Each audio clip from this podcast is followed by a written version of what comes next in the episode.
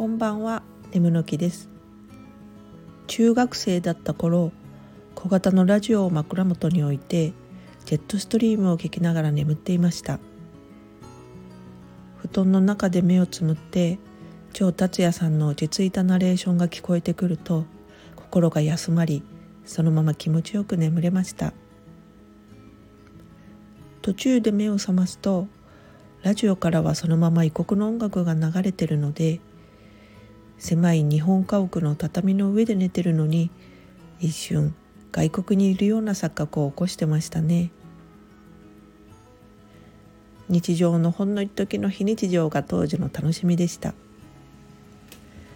今から30年ほど前のお話です。それではまた。